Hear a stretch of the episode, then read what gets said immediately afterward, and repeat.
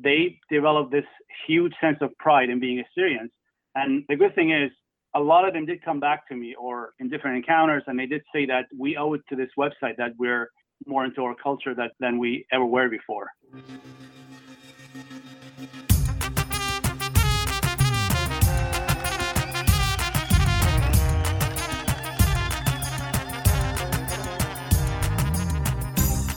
Hello, everyone. I hope you and your loved ones are doing well. Adessa here, and for this week's guest on the Assyrian podcast, I invited Ashur Sada of the Assyrian Voice Network, also known as AVN. I want you to imagine life before the creation of Facebook, Instagram, Twitter, and whatever other platforms you use to connect with Assyrians. Now, I want you to go even further back than when you're thinking, and lo and behold, the Assyrian Voice Network was created. Having no prior computer software experience but bored and curious one night, Ashur decided to create a website in April of 1999 that would later host voice chat, chat, forums, and more. This was before smartphones and laptops were popularized, so if you wanted to be on the internet, you were home. This was also before the time of fast internet, the era of dial up, where your patience was tested, but life moved a lot slower than anyway, so you didn't mind. You found yourself all of a sudden able to connect with an Assyrian in Australia that you'd never met before, even though you lived in Canada. For millennials and Gen Zs listening, you may think, what's the big deal? I can do that now. But the thing is, for that time, it was a big deal. All of a sudden, you didn't feel so far and scattered as a nation. You had a digital Assyria that lived within Assyrian Voice Network. In this episode, we get to learn more about the man behind AVN, the impact of the website, its legacy, and how Ashur would like AVN to be remembered. He's also revamped the website and talks about how those who weren't a part of it in its beginning days can still have a part today. Support for this week's episode of the Assyrian podcast is brought to you by Tony Kalogerakis and the injury lawyers of Illinois and New York. If you know anyone that has been in a serious accident, please reach out to Tony Kalogerakis. Tony has been recognized as a top 40 lawyer and a rising star by Super Lawyers publication and has obtained multiple multi million dollar awards.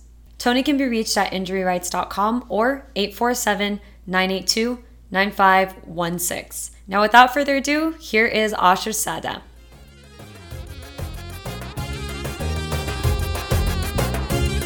I was born in 1980 in Baghdad, Iraq. Late in the 80s, just as the war between Iraq and Iran was underway, just getting started. Lived there till 1993, and that's when we left. And been to a few countries: Jordan, Turkey, Albania, and then in Greece for two and a half years, and then finally we settled here in uh, in Toronto, Canada, in 1997. So I've been here for 23 years. For 23 years. And so, how long were you in transient amongst those countries before you finally settled in Canada? I would say it was pretty long. So we were in Turkey for one year, in Jordan for three months, in Albania for one and a half nights, one and a half days, and then in Greece for two and a half years. So all combined, about uh, four years. So from 1993 till 1997. And how old were you? So when I left, I was about 12 and a half. And when I arrived here, I was 16 and a half. So, what happened in terms of schooling and life as you knew it at 12 years old? Yeah, let's just put it this way. I skipped from when I left Iraq. I was in Ar- in Arabic they call it uh, Safar or grade grade seven or Awal Mutawassat they call it in Arabic. And when I arrived here, I started in grade 11 just based on my age. But what happened between I mean, there was no schooling in, in Greece, uh, Turkey, and um, and Jordan, but I did manage to get English uh, language classes almost everywhere I went. In fact, in Greece, I was paying my, I was working and paying money to get the English uh, language school. There was no real no real school that I was able to attend other than the English class uh, languages. Wow. So when you when you and your family finally settled in Canada, you had a little bit of uh, English experience already. Did that help you within the classroom? It did actually. I was lucky. Like I said, all these years that I spent studying English, it did help a lot. I mean, I still, I was enrolled in ESL, but fortunately, I only had to do it, I believe, in grade 11. Mm-hmm. And by grade 12, I started focusing on, on the sciences and mathematics and everything else because I had a big gap in my math.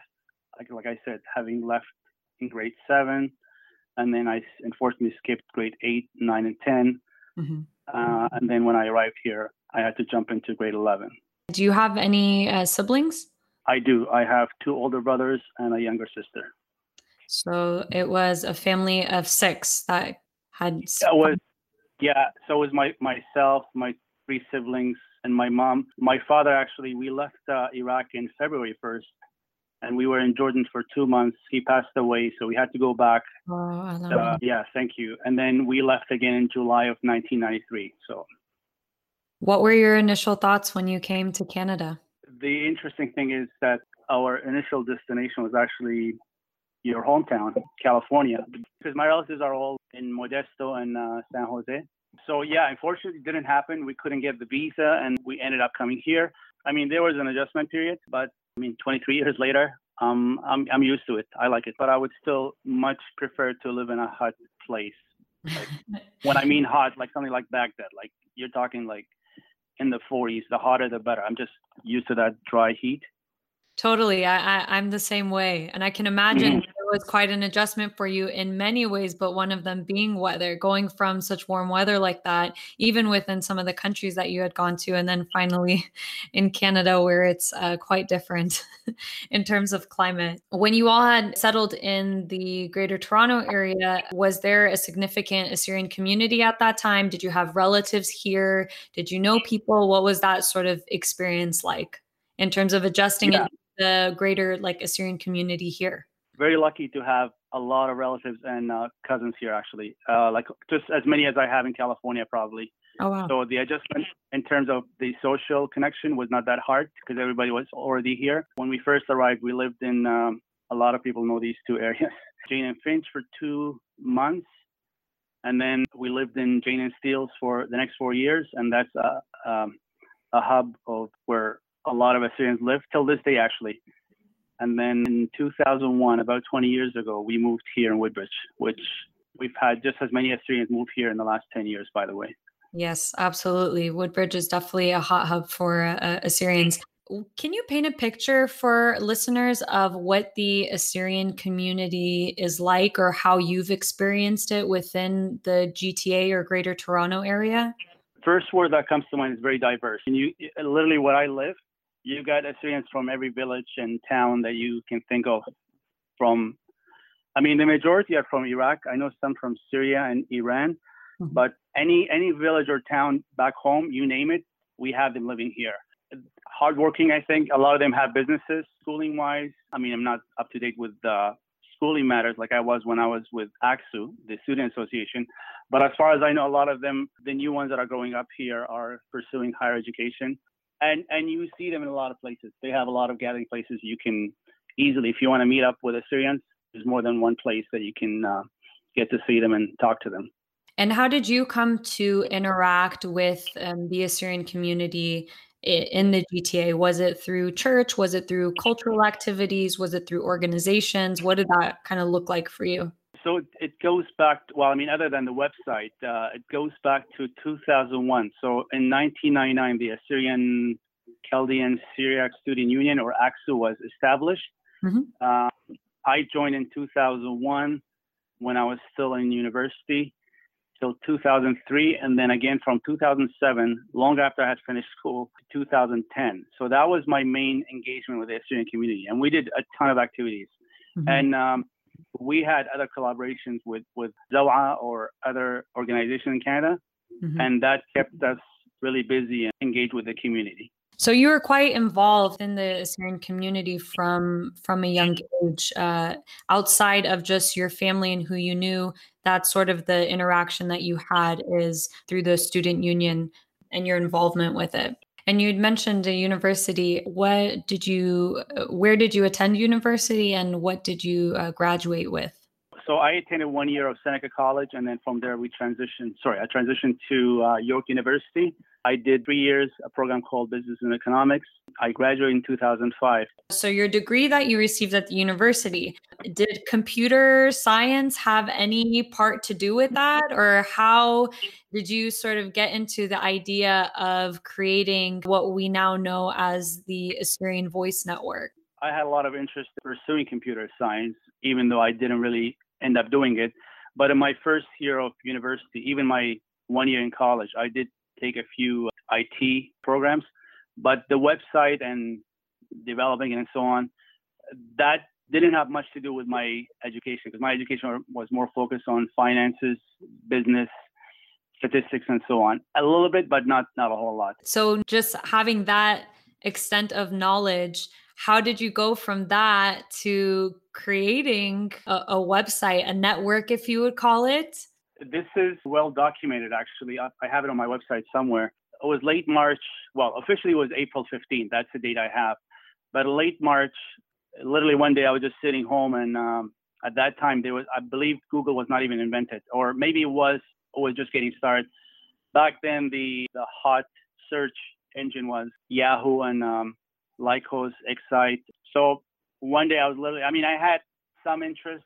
I had seen some websites here and there. One day I literally had nothing to do and I just started I can't even say Googling because it wasn't even Google. I started searching on, on Alta Vista and I was searching about websites and one thing leads to another, and then I end up on this. Uh, I mean, it doesn't exist now. It's called, I believe it was Xoom.com. Uh, you can create your own members page. At that time, you couldn't really create your own, as in your own domain. It was very expensive. Mm-hmm. So I ended up with uh, kind of like a, kind of like your own subsection on their community website. It was called, at that time, it wasn't called Assyrian Voice. It was actually called Assyrians in Canada website. It was more about Assyrians here in, in Canada and Toronto as it started getting momentum and more visitors in October of 1999, we got lucky in that the text chat, which everybody knew at that time on uh, author.com, they suddenly just shut down. There was and there was no replacement. And literally, I had no internet that day. I can't remember what happened, but that day I had uh, I was offline, and my friend called me from the from the same building, and he's like, "Did you hear about this?" I was like, "No." He's like, "There's no more chat." And right away, I was like, "You know what? This is my opportunity. Let me see if I can do my own chat on my own website. What was Otter Chat? Oh, I was just basically a text chat. I mean, there was no voice chat at that time. There was no messenger. There was no, um, I mean, there was no profiles. There was no social network, social media, and so on. So that was basically your default place to go to connect with people. It was just text chat, nothing else. But it was hugely popular. Till this day, I don't know why they closed it. And uh, I basically stepped in and I was like, you know what, this is my lucky day. So I added a chat to my own website and literally within within a day and night, huge explosion in in, in growth. Everybody heard about it that there's a new chat. So basically, that was our lucky um, hit. And one thing leads to another, and then I changed the website name from Assyrians in Canada to Assyrian Voice. And then we get lucky again in December of that year, where I add a voice chat, which is the first Assyrian to have a voice chat. And then next thing you know, we went literally from let's say 100 visitors a day to a thousand and then it never stopped okay so i'm trying to kind of visualize myself being in in that time seeing this opportunity and being so excited about it because even when I was younger, during those years, the extent of the connection that I had with the internet was like anytime that I could go on, sign on to AOL, or if I could go on to AIM and chat with my friends, it was like the most exciting thing ever. So I can imagine because the the internet still at that time was still a very early and uh, kind of you could say foreign concept to people. They were gradually going on the computer, having access, having access to dial in, and so it was kind of this level of mystique I can imagine. And so to go from that and then hearing somebody creating something like the Assyrian Voice Network where you can connect with Assyrians all over, if you could describe like what were you feeling when when you started it and you started seeing so many people on the website? So just to um, elaborate on what you just mentioned about how special it was, just let me just take you back to I don't know if you were to say if you're old enough to have been in that time when we had the dial-up, sound of the dial-up when it would take a couple of seconds and then it would finally connect.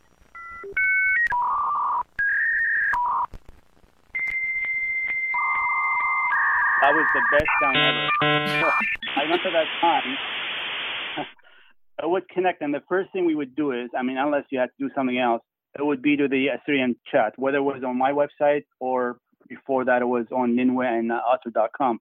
Now, to answer your question, so it was uh, like I said, I was getting some hits on my website, but nothing crazy. And still, at that time, there wasn't a lot of website, Assyrian websites, uh, and I'm talking 1998, 1999. I, in, in fact, I, I logged into the internet for the first time from my own computer was September 15, 1998. So it was a very, very special time. We would literally take turns, me and my brothers, to be on the computer. So, and like I said, in October, I literally get this phone call from my friend. We both live in the same apartment, and he told me about this. And he knew I had a website, but I don't know if his intention was for me to uh, get my own chat or to take advantage of this. But as soon as he told me that, and it, the funny thing is, I didn't have internet that day, like I said. So right away, I actually had to go to his apartment and uh, log in from his computer and try to do these changes. It wasn't easy because I had to take my own CD and install on his computer and log into my website. It took about a night or so, but I was I was able to complete it that same night. And um, like I said, within 24 hours, we went say from 10 visitors a day to 10 times that, maybe 100. And then the next thing you know, more and more and more. Oh, oh, it's so exciting. I was like, you know what? This can't be this easy.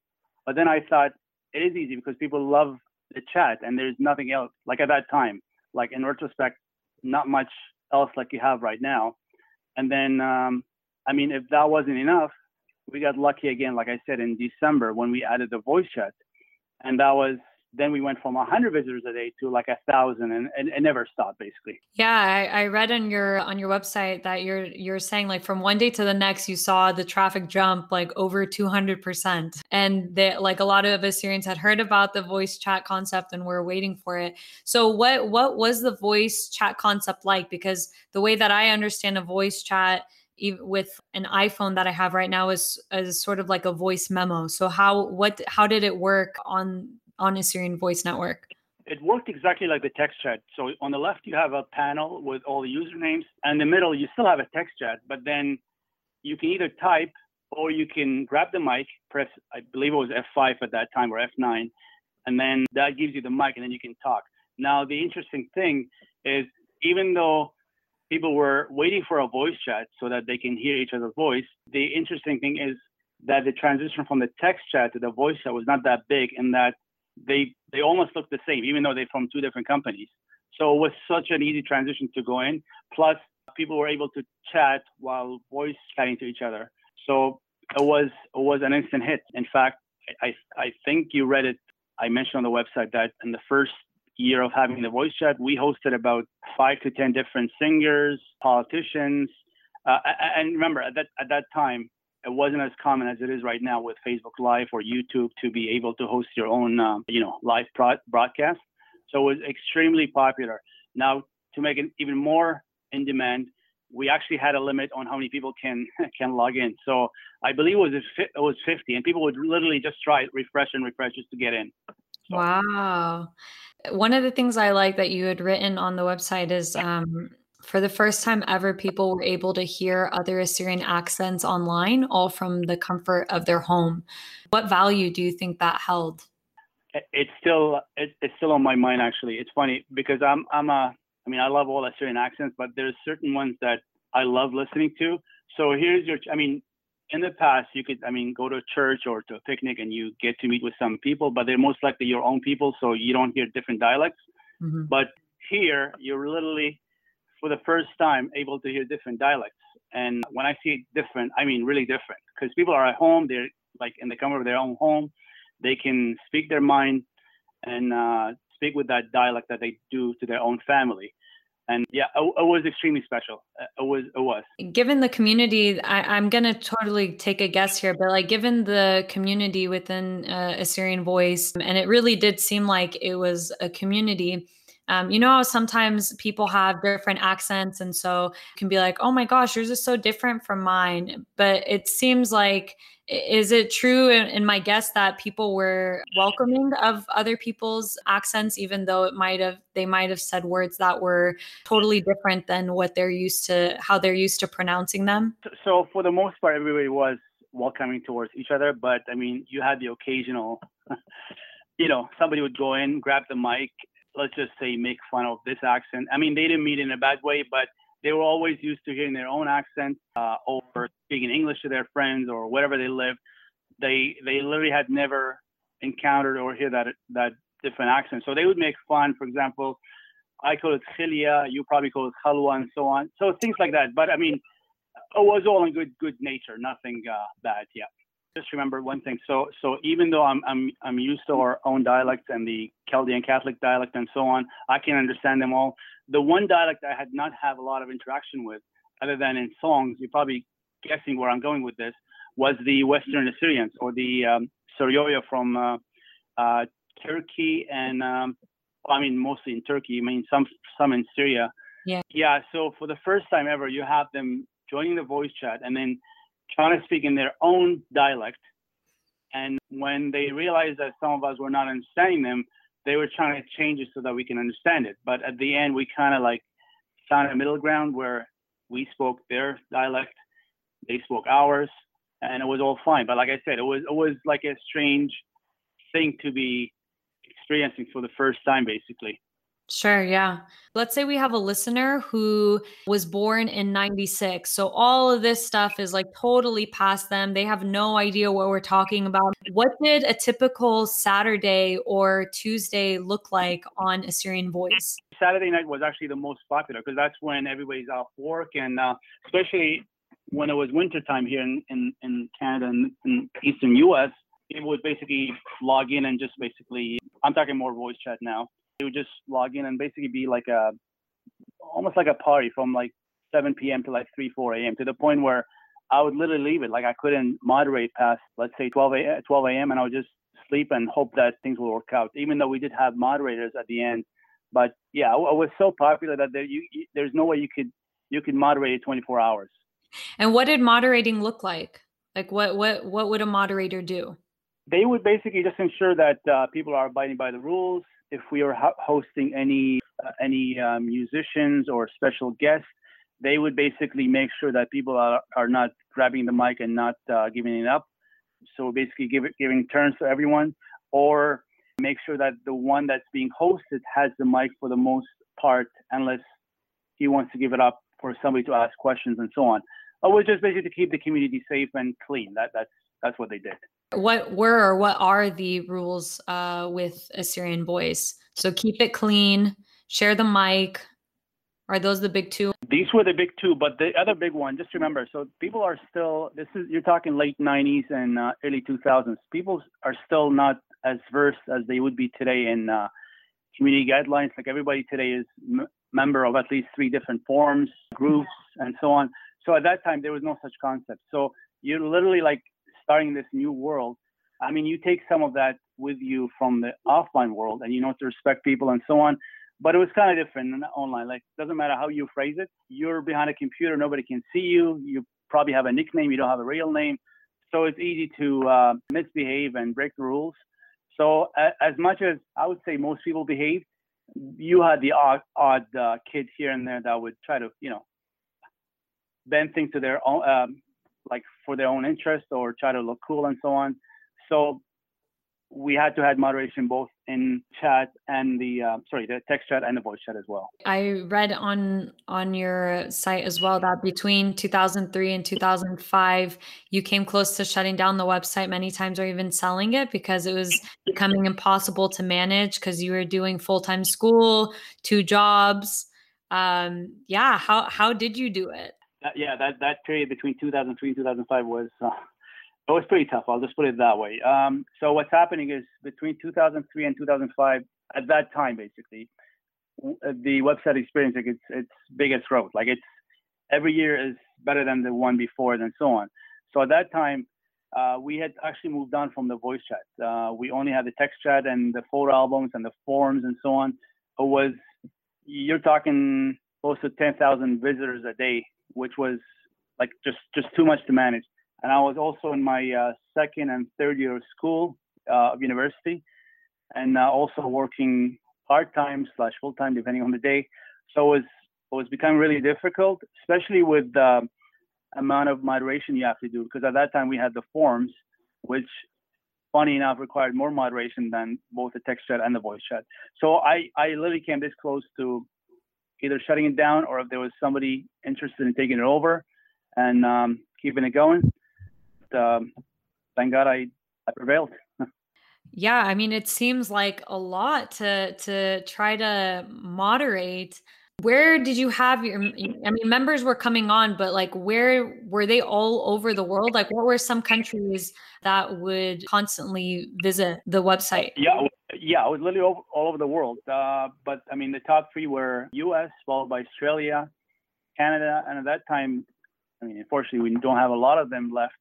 We had a lot of members, even from Iraq and uh, some from Syria. So, so that's one actually interesting thing. So the people that were connected from Iraq and Syria, they had a different culture than the ones in the West.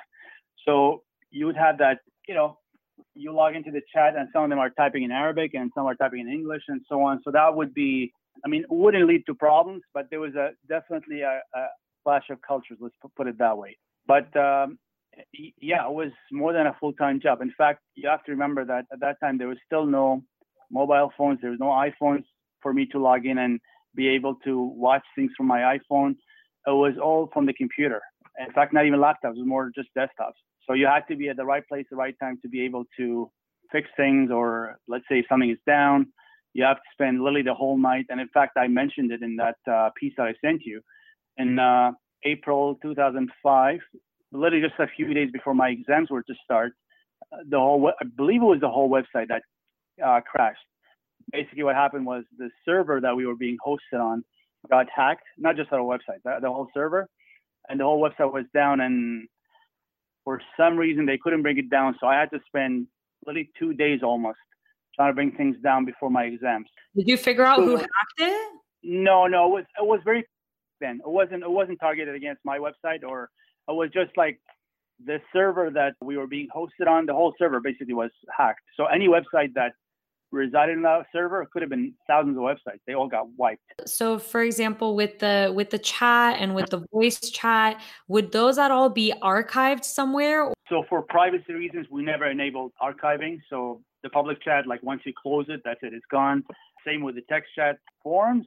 I mean, luckily for us, everything is there since 2005. And that's when we started the new software because from 2001 to 2005, we were running a different software and it wasn't very advanced. In 2005, we, we switched to a different one. And in fact, just a couple of months ago, we switched to an even better one. Everything is maintained since 2000. So we have literally data that goes back 15 years. You're talking about, uh, I believe we have close to 35,000 topics and 570,000 basically messages being posted on the forums. Oh my goodness. That I, I need to look back into that. That would be a fun sociology project to to go back and look at the different uh, topics of conversation, how some of them have evolved to this day, how we're, you know, still repeating or still having same discussions regarding certain topics. That's really interesting. On the let's say for example, I I was on there and I happened to find someone within the chat interesting to talk to. Was there a way for us to to have like a private discussion or how would we connect individually? Because i know there's a lot of people that met in that way. Yep yep there was definitely a private chat option. And uh basically i mean that's how like you said that's how most people that got married off the website met through was i mean first you log into the chat and then you're chatting the public, and then next thing you know, there's an interesting person that's back and forth with you, and then you could talk to them in private, and then and then you can exchange information, whatever. But yeah, there was definitely that option there. Okay, let's talk about impact. So on the site, it says uh, it has been visited some 6 million times, and your discussion forums have close to 1,000 members. Did you ever think it would get as big as it did? No, no. not even not even back in 2000 when we hit those two lucky breaks, or when we got lucky with the text chat and then later with the voice chat. Not in my wildest dream I would think that it would be this successful. But uh, I, I must say that timing was on our side. Like we were lucky to be started in 1990s, but the fact that we remain active 21 years later. Uh, I was reading some stats somewhere that uh, few websites really survive beyond uh, maximum of five years, and not just not just talking Assyrian website, like all websites in general. So to be able to stay till now, 21 years, that that's huge. So that's I guess we're lucky that uh, we've prevailed till till this day. Did you receive any funding to support this? No, it was all self-funded. I did have, I believe, 10, 15 years ago, I did have a link to um, if you want to make a donation through PayPal, but that was it. No, there was no. It was all self-funded. Wow. It's evident that Assyrians um, have a, a, a, strong desire to connect by any means necessary. So, what type of enrichment did Assyrian Voice provide to Assyrians? What did it provide that uh, other spaces were, I guess, lacking? I think we touched on the first one first, like finding uh, lost relatives or connecting with new accents and so on. But the really more important one we, which I've mentioned on the website, and other people have acknowledged it too, is that when the website opened and we had all these sections about, I mean, in addition to all the chat and the communication sections, we had sections about history, language, culture, and so on.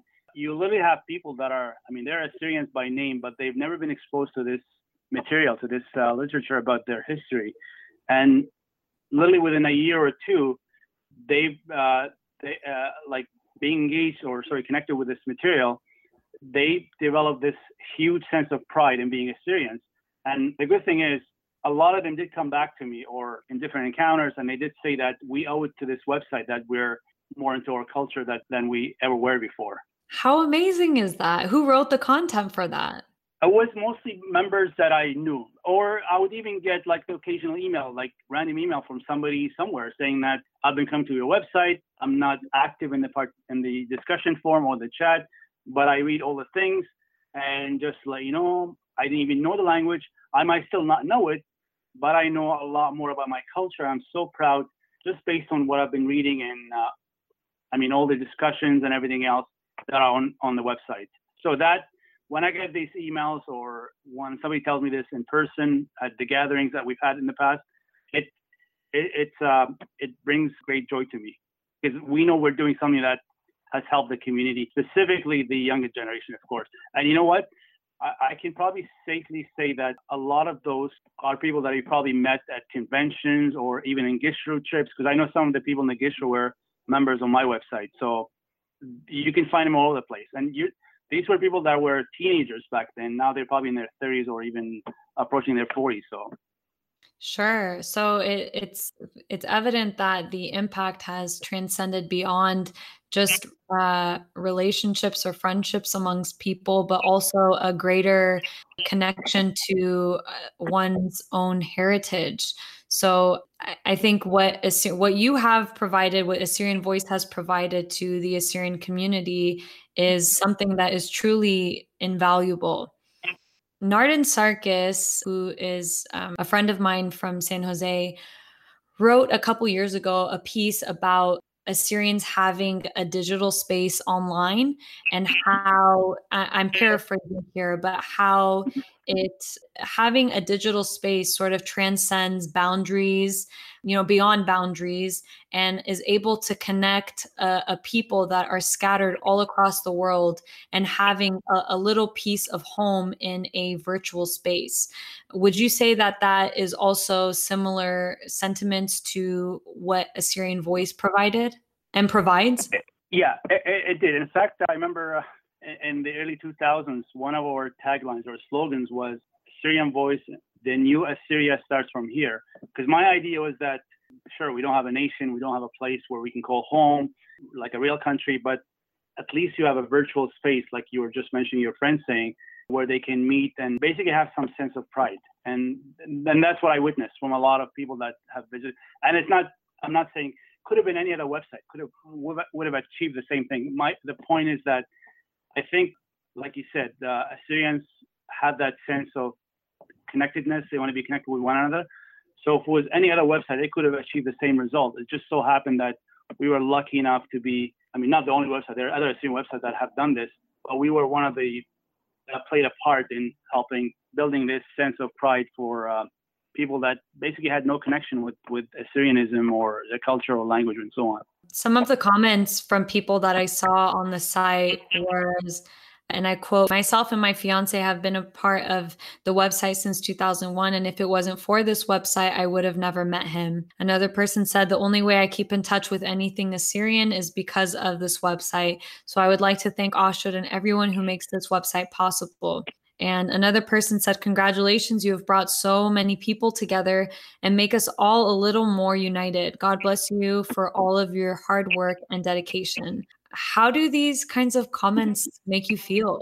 They made me feel great, actually. Till this day, they make me feel great. Just knowing that just the amount of work that I've spent on this website, like literally years or now it's two decades, that people actually did appreciate it. And it's not so much about them thanking me, it's about actually knowing that they've got some utility out of it, whether it's to meet your your fiance there or you meet uh, friends that you lost touch with and so on. It's just great knowing that people are actually coming to the website to actually get some some benefit out of it. It's not just to to kill time or you know be online for one hour chatting or we uh, looking at the photo albums. There's actually a real utility out of it so it, it, it, made me feel great and it, it does till this day yeah it, it's it's definitely evident. Could you share maybe a, a, couple of stories that come to your mind when you think about the history of the assyrian voice network? May, maybe like a story or two that jump out? Yeah so so we talked about the big one uh, or the two um, in 2005 where i had to fix things just before my exam and you mentioned the one about uh, between 2003 and 5 where I almost came close to closing it all. In fact, uh, in 2000 as well, when we had the voice chat, I was getting so busy beyond my ability to control it.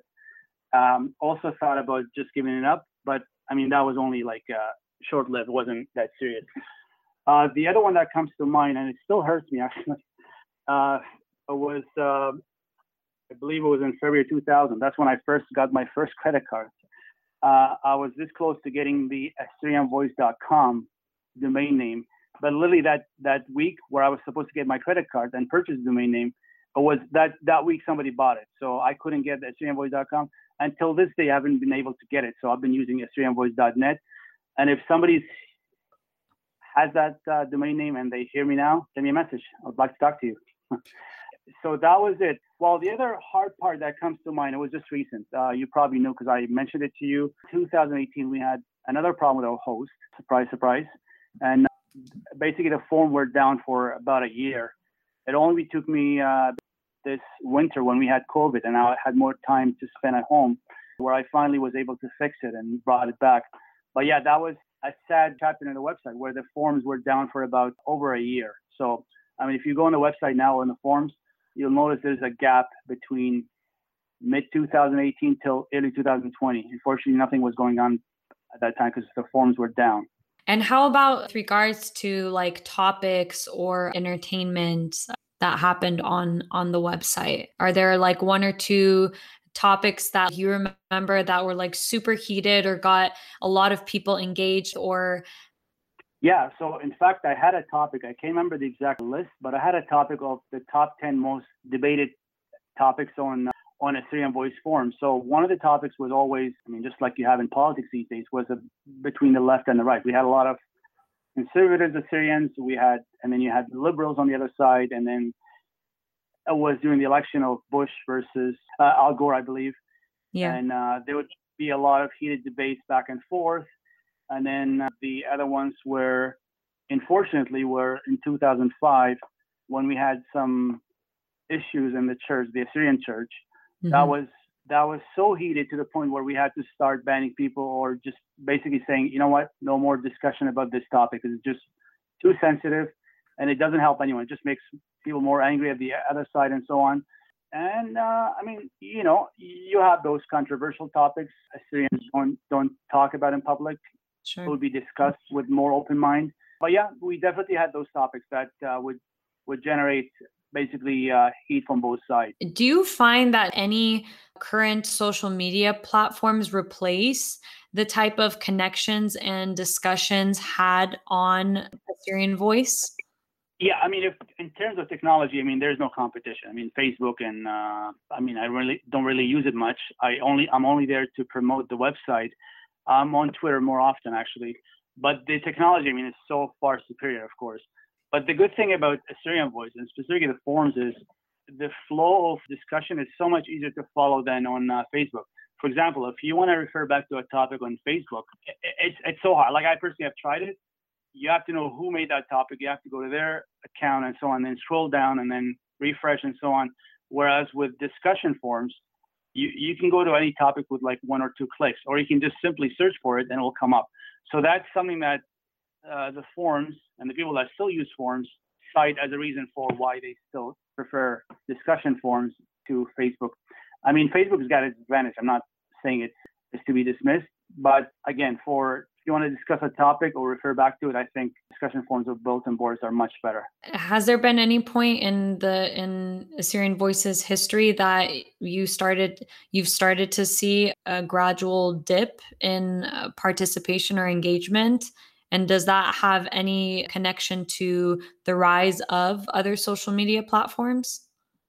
Oh yeah, yeah. It, it started literally in uh, I would say it was in 2011 or 12. People were still logging to Facebook even before then, but I noticed it in 11 and 12. That's when most people, like I, mean, I'm talking about Assyrians now, started migrating to Facebook and um, Instagram, um, TikTok. So you you got a lot of competition from different social networks, but but like I said, what Assyrian Voice offers is it, it's still unique, even 20 years later, in that the discussion is so much easier to follow. It's a lot more quiet than the noise that you get from Facebook. And the, and the sense that I get too is that you can have more quality conversations. Like even if there's, I mean, it, they are discussions. I mean, even if you have disagreements with uh, with opinions or whatnot, that there's a level of respect for people that are listening to um, this episode. I'm sure for those that were um, very engaged with and still are maybe engaged with uh, Assyrian voice,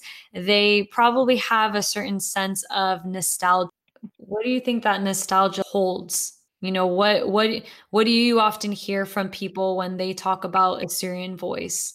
So till this day, when I run into some friends that whether I met them on Assyrian voice, I knew them before, till this day, some of them they they they talk about Assyrian voice or they'll be talking and they mention to their friend that's with them, for example, they'll say, This is the guy that, you know, started Assyrian voice, the first voice chat. And they always say, Oh, that was the best website and so on. So, I mean, it, it's, it's great to know that 20 years later, they still remember it and they still, they, it still had that special place in their, in their memory to remember that.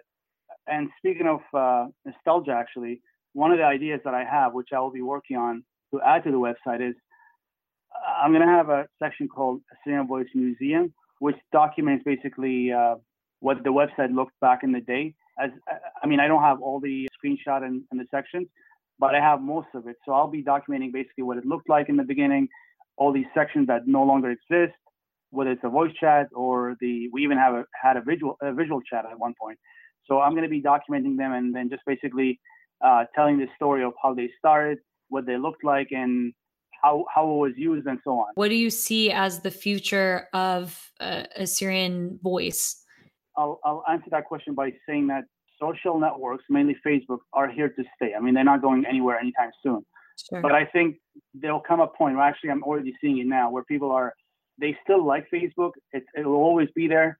It's kind of like a utility, just like Google is, but they want that complement to it. So I personally still log into Facebook almost daily, be it for my own website promotion or something else. But I complement it with with uh, checking Assyrian voice. Mind you, you know the story it just came back, so things are still going back to normal.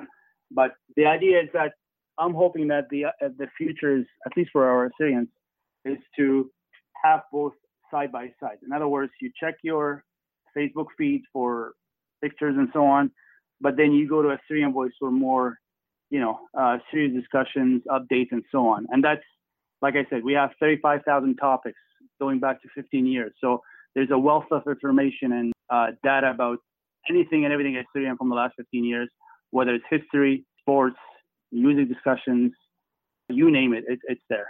That sounds great. And actually, that's exactly what I'm looking for is I, I don't, you know, someone like myself, I am I have accounts with basically all of the social media platforms. I am moderately, you know, involved or active with each of them, but I still feel like there's that missing piece where if I want to engage with other Syrians about certain topics and go a little bit deeper than just kind of you know a, a basic post or something like that unless that conversation is happening in person with a group of people which uh, you know because of covid right now is even more limiting that there is still that missing piece i, I crave for those kind of deeper discussions. And so it seems like assyrian voice provides that and fills that void you know that need for that Sure. Yeah. I mean, I, will give you an example. We have a topic that started back in 2008. So you're talking 12 years ago. Until this day, it's going, and it's actually one of the most popular topics. The topic is basically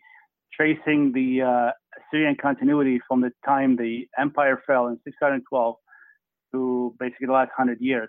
So basically, we document whatever we find that proves that Assyrian did exist and continue to exist after the uh, fall of their empire.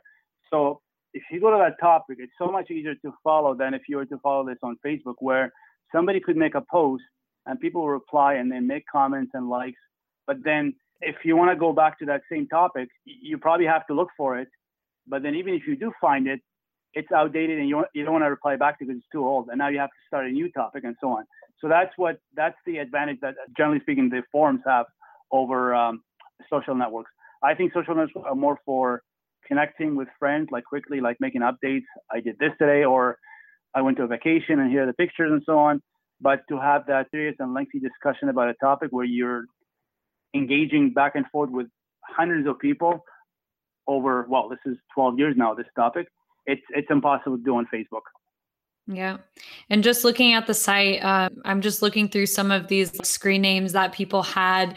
Shout out to Ninwaya, shout out to Teret Khuba, to Babylonita, to Chaldean Chick, to Dabasha. I love these. These are awesome. What's your name on Assyrian Voice, Asher? Uh, my name is, was always Asher, but it was different spelling. It was A S H uh, O R. Very cool. Those things that you just mentioned were actually um, I mean, some of the people listening to this, they might remember those names. They were the nicknames. They were very popular, and um, so they were. These names trace back all the way to the voice chat days. So you're talking 21 years ago. Oh almost. wow. Asher, how do you want Assyrian Voice Network to be remembered? I, I want it to be remembered in a way that the legacy is such that it's been there for 21 years. What has it done for the Assyrian community or culture?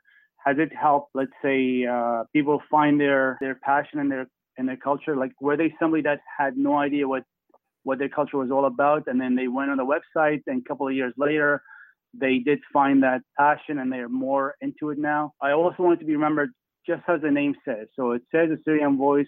What does that mean? I've always had this idea where Assyrian Voice as a website is not just for Assyrians, it is also for non-Assyrians. In other words, it, it's a voice for Assyrians to tell the world who we are, what our history is, and so on. In fact, in, in the new in the new edition of Assyrian Voice, what I'm working on right now, I want to have more emphasis on the main homepage for people that are visiting to right away see who Assyrians are, and then click and find out more. So it's it's it's a legacy of giving the world more about Assyrians and uh, who they are, and to let them know that you always hear this, but that we still exist. We haven't we haven't gone extinct three thousand years ago. I love that. My last question that we always ask each guest, Asher, if you have one thing to say to to the Assyrians all over the world who are listening, what would you like to say? I'll, I'll say just one thing: that the homeland or Iraq and where our ancestral lands are, that's where real Assyria is. But I understand that a lot of people are le- uh, leaving from there. We have to do whatever we can to support whoever is persistent enough to stay there I mean, it not, might not be safe enough for them to stay there. It might be greedy for me to say this, but if if they've chosen to stay there on their own will, we have to do whatever we can to support them, whether they're in Iraq, in Iran, in Syria, even though that's uh, less and less easy, unfortunately, or even in um, in Turkey. We have to do whatever we can to support them, whether it's visiting them or supporting their own businesses and so on. If they've chosen to stay there, let's do our part and help them make that stay easier for them. Because if you have I don't know if you have 100,000 Assyrians left in Iraq, and uh, in 10 years, if half of them have left and there's only 50,000 left, then we really have no presence there in, in about 100 years. So let's let's just do whatever we can to support them, and uh, and in addition to that, just basically just do whatever you can to be invested in your culture. And, and, and if you don't know the language, do your part to learn it, please. I have a five year old now. Uh, he doesn't speak it. I mean, he was born here, of course, but I'm doing my best to teach it, teach him the language. And you know what? I think I'm seeing some results because he understands almost everything I say. So do your part and get educated in the language. And if you have any kids that were born here, please, please do your part to teach them the language. And now we'll get to hear from a few people who've created and fostered relationships because of Assyrian Voice. Hi, my name is Caroline.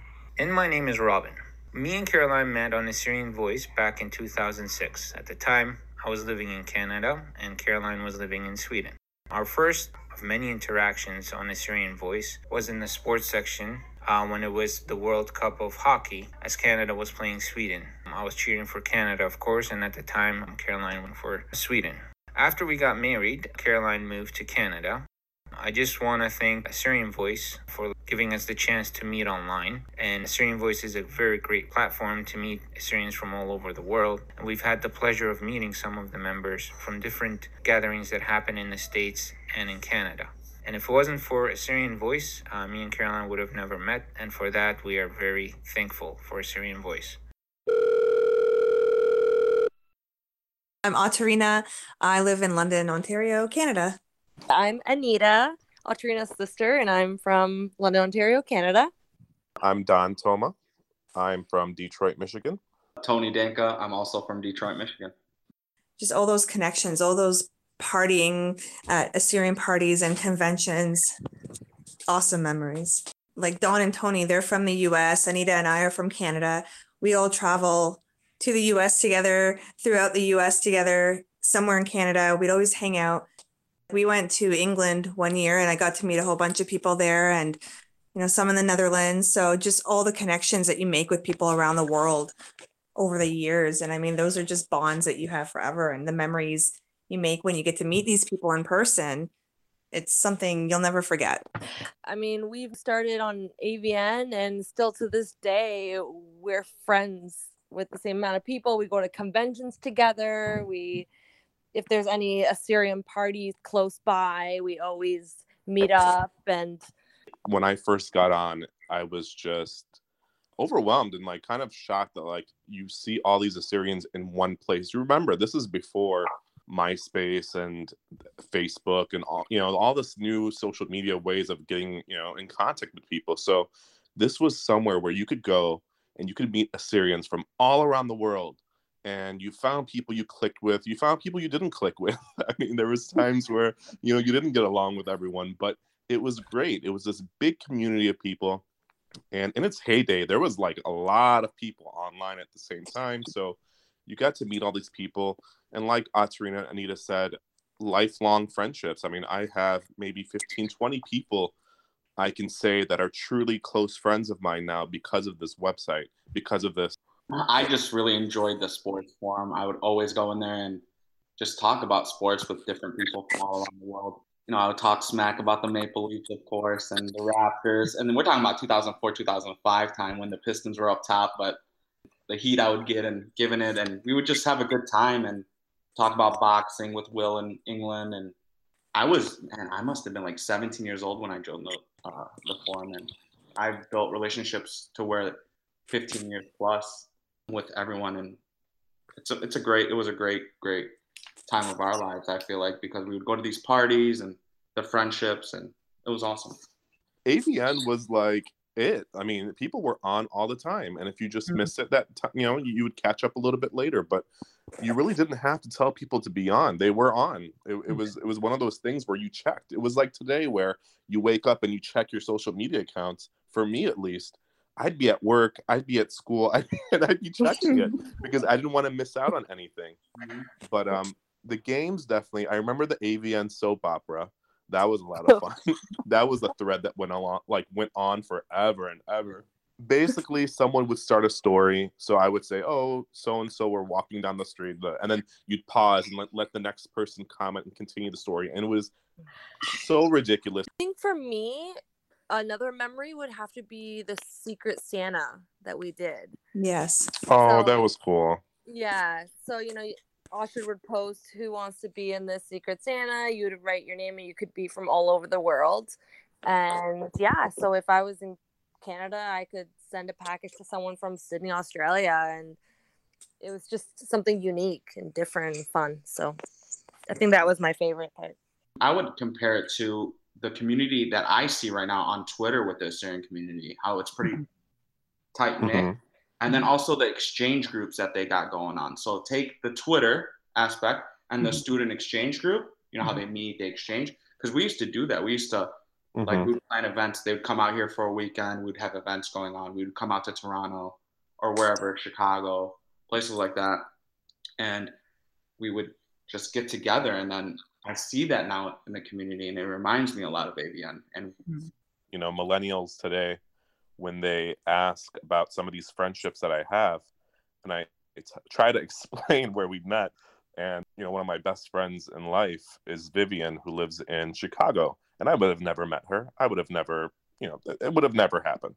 Mm-hmm. And people ask you know how did you meet? And i try to explain this assyrian forum online back in 2004 and they're looking at me like i'm crazy and i'm like no but i've met so many great people from this like you know you try to explain it and not try to sound insane but it's you have to have lived during that time i think to get it.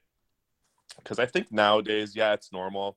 You have all these different apps and you have all these different you know social media things that you can go to but for assyrians specifically where you all connect and meeting and talking to people from all around the world it was a it, it was different it just hit different you know we would fight we there would there would be arguments we would fight and sometimes people would create fake usernames and we would call them out sometimes but Okay. nothing crazy nothing like today where people are brutal online Yeah. it wasn't like that no online bullying, man. oh god Katerina. Assyrian sweetheart. assyrian prince 21 The game 23. When I was younger, I didn't really hang out with Assyrians at all until I went to Assyrian Voice. So, I mean, it's a good way to make connections with Assyrian people if you're looking to get into more of the community. Definitely go check it out. I would recommend it as well. Not only you meet all these Assyrians, but in the forums, people post their events that they're doing in the area. So it gets you interacting with Assyrians. you know, looking back 15 or so years ago, I didn't think that me joining this forum was like, oh, me, you know, getting back into the Assyrian community. Not that I was mm-hmm. ever out of it, but it definitely brought me closer to it. And I think that's super important.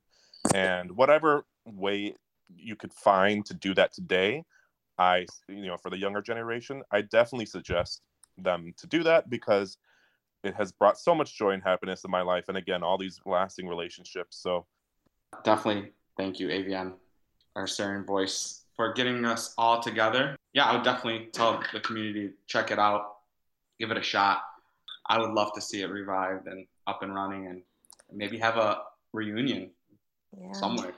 I want to add that, you know, this has made us closer. Like even Don and Tony come over to our house and you know, they connect with my parents and Best kebabs. just- for dad. yeah, for The best kebabs. Kebabs. it's not only just, you know, me or my sisters, it's it's like a family thing. Yeah. So you know, They're, it's awesome that they can come over, feel comfortable and absolutely. yeah. we're here for So our thank you, AVN.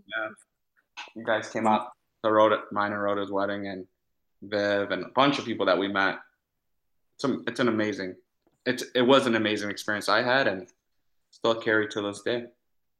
I just like to say thank you to Asher and Assyrian Voice. I don't think he knew what he was doing when he first started it, as far as what his impact was going to be in the community. And I hope he's proud of himself and I hope he's happy with what he's done and all these relationships he's created. So, again, thank you to Asher.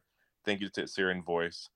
You've really changed my life and a lot of other people's lives. Assyrianvoice.net, Assyrianvoice.net.